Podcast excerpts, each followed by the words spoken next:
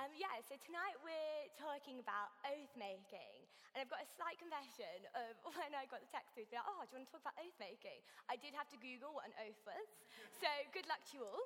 Um, and when I Googled it, actually, it wasn't that useful. So I had to then Google what is a biblical oath, which is slightly different. But in Numbers, it says, if a, ma- if a man, a man vows a vow to the Lord, or swears an oath to bind himself to a pledge, he shall not break his word.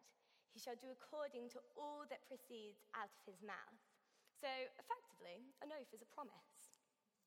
Um, or a vow made before deity, before God. It's a binding contract between you and God. But I'm not sure about you, but I actually don't make too many contracts with God. I don't exactly sign on a dotted line or get him to sign on the other side, you know. Um, but what we do do is commit ourselves to God and we commit ourselves to one another. So whether we know it or not, we are making oaths on a daily basis. So, for instance, it is officially June, and I don't know about you. well done, you made it halfway through 2019. And I'm not sure if you made one or not, but if you did make a New Year's resolution, I wonder how many of you have kept to it. So I made a New Year's resolution. It's a bit of a joke of whether I actually have kept it or not. But my New Year's resolution was to reply to people electronically, texts and emails and all of the above. Um, I'm not best at it. I mean, I'm surprised I have friends or a job still, but we're going strong. And I reckon I've actually got a little bit better. And maybe we'll reply within a few days rather than a few weeks. But I definitely haven't stuck to my let's reply within a day. And I did very much fail miserably there. And I even got a few people after being like, I told you so. And this was like February. Um, but actually, for the statistics of 2018, 92% of people didn't keep their New Year's resolutions. So well done to the 8% who did keep their resolutions. And I take my hats off to you because I haven't kept mine. Um, and this is kind of just a bit of a silly point to demonstrate actually the reliability of our word. And when we give out our word, I wonder how much, how much of the time we actually mean it. And what is our credibility? We want to explore tonight what is our credibility of our word. And I believe, anyway, that living by our word is our integrity of knowing Jesus, of being in a relationship with Jesus. And this has a direct link to kind of our relationship with God. It has a direct link to our outreach when we're talking to people. And it has a direct link between you and me to one another and within our community. So, the passage we're going to be reading and learning from tonight um, is Matthew 5, verses 33 to 37. If anyone wants to do follow them, I think there's some Bibles around.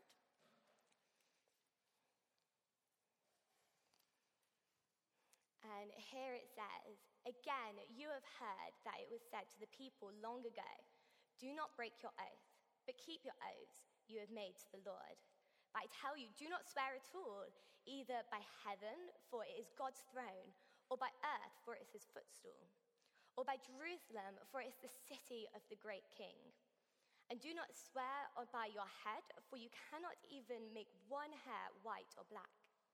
Simply let your yes be yes and your no be no. For anything beyond this comes from the evil one. What Jesus is saying here, what he's getting at, is actually live by your word. When you say you're going to be somewhere, be there. When you commit yourself to God, do what he says, follow where he takes you. So, actually, if we're sticking to our word, when we're going like we're doing what God wants us to do, we're being where we're supposed to be. We actually don't need to make an oath at all because simply our yes is a yes and our no is a no. When preparing this talk, what kept on coming back to me was the word integrity. And integrity is having an honest relationship with God, not having any distractions between you and Him that stops that relationship that you have.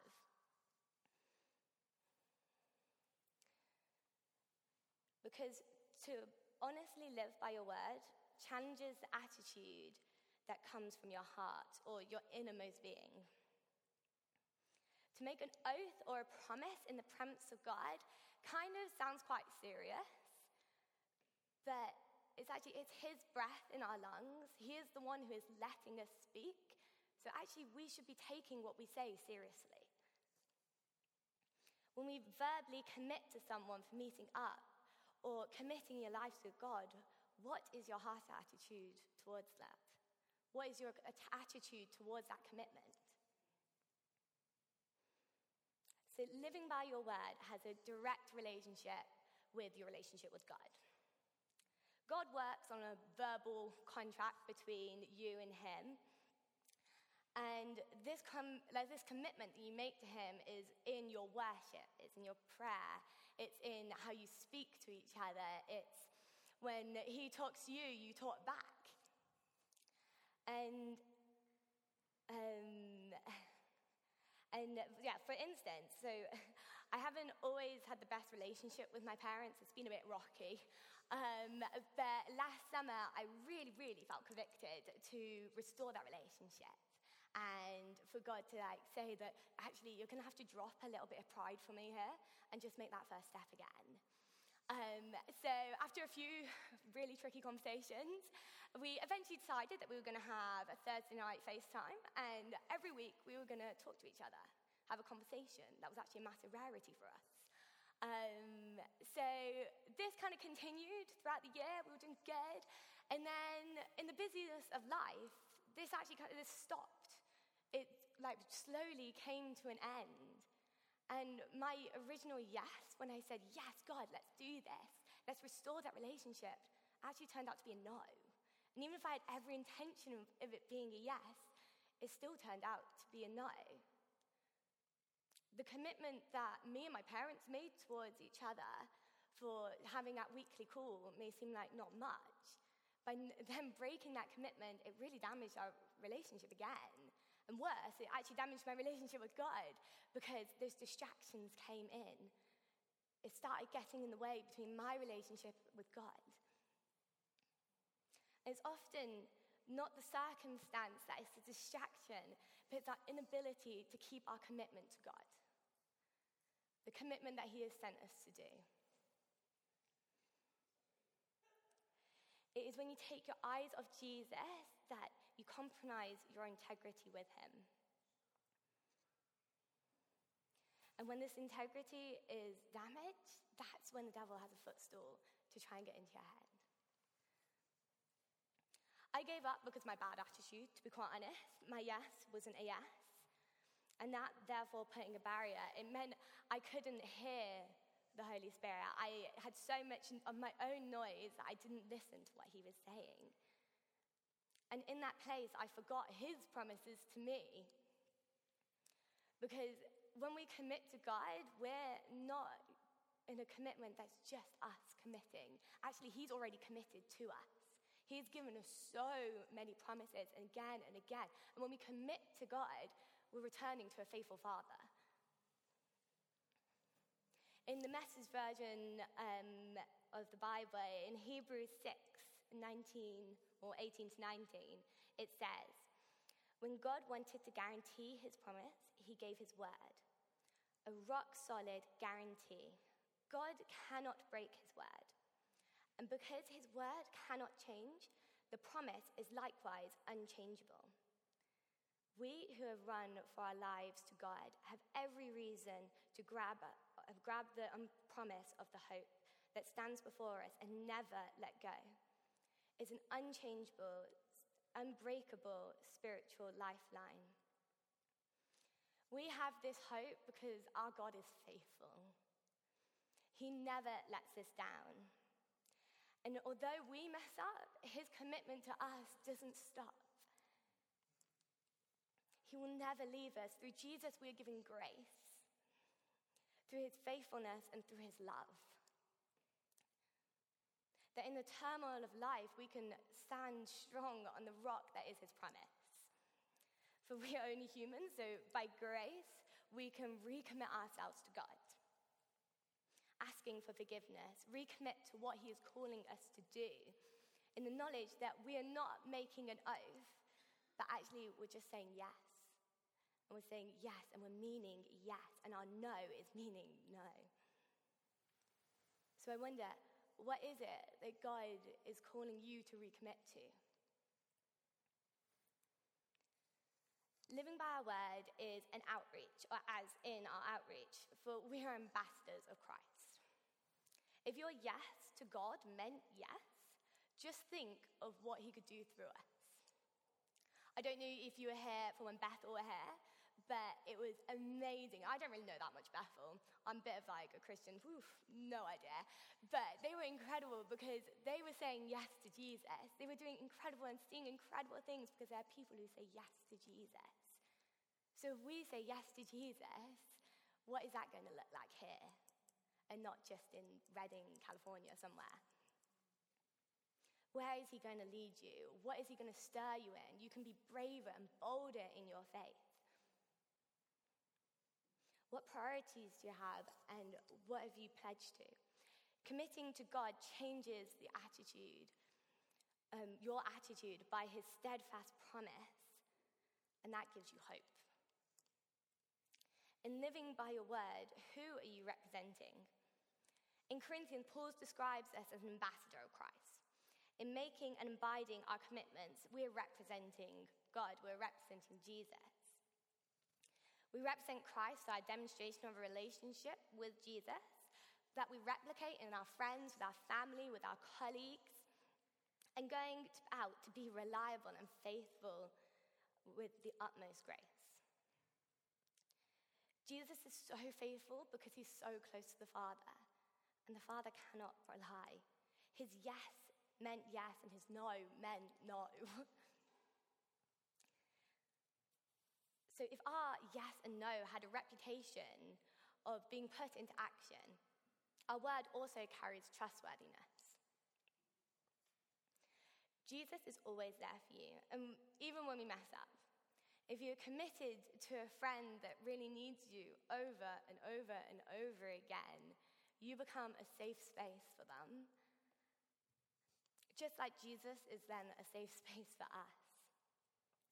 We can stand strong when we speak in truth, whether that's giving a genuine compliment or it's telling them the truth that we know, or whether it's telling them about Jesus, or whether it's just an opinion at work. Your word carries authority. Your, as ambassadors of Christ, let's replicate the commitment that Jesus, in our, of, um, let's replicate the, our commitment to Jesus in our relationships, demonstrating the truth that there is no need to make an oath. Where is God calling you to speak out truth? And finally, living by your word in a community. What would our relationships and everyday life look like if our yes meant yes and our no meant no? What would this really look like? Perhaps for some of us, it will be our colleagues taking us more seriously. Or it will be rebuilding of a family or a better and deeper friendship, and ultimately a stronger community. If we started following through with our intentions with action, we would have far more faith in one another. We're in a society that has worry and anxiety. Instead of not showing up, let's be the friend that shows up. Or the one who initiates a coffee date or a place to meet. Let's build a stronger community together, starting with our integrity with God. How great would it be if our church was known by a broken society as being reliable, as being honest with integrity? If the Christian friend was the honest friend, whether that's something saying something really hard or saying something really genuinely beautiful, or a reliable parent, or a Christian manager that has a great integrity? Or what if the Christian politicians stood out? By no means will this fix our underlying issue, but by living with a little more integrity, could this transform our immediate relationships, our workplaces, our universities, and society. To conclude, we are living, to conclude, living by our word has a direct link to our relationship with God. What has God asked you to commit to or recommit to? Our outreach, we are ambassadors. So, where is God calling you to speak out truth? And our community, what would our relationships and everyday life look like if our yes meant yes and our no meant no? so, if I can invite the band up, let's just end in prayer.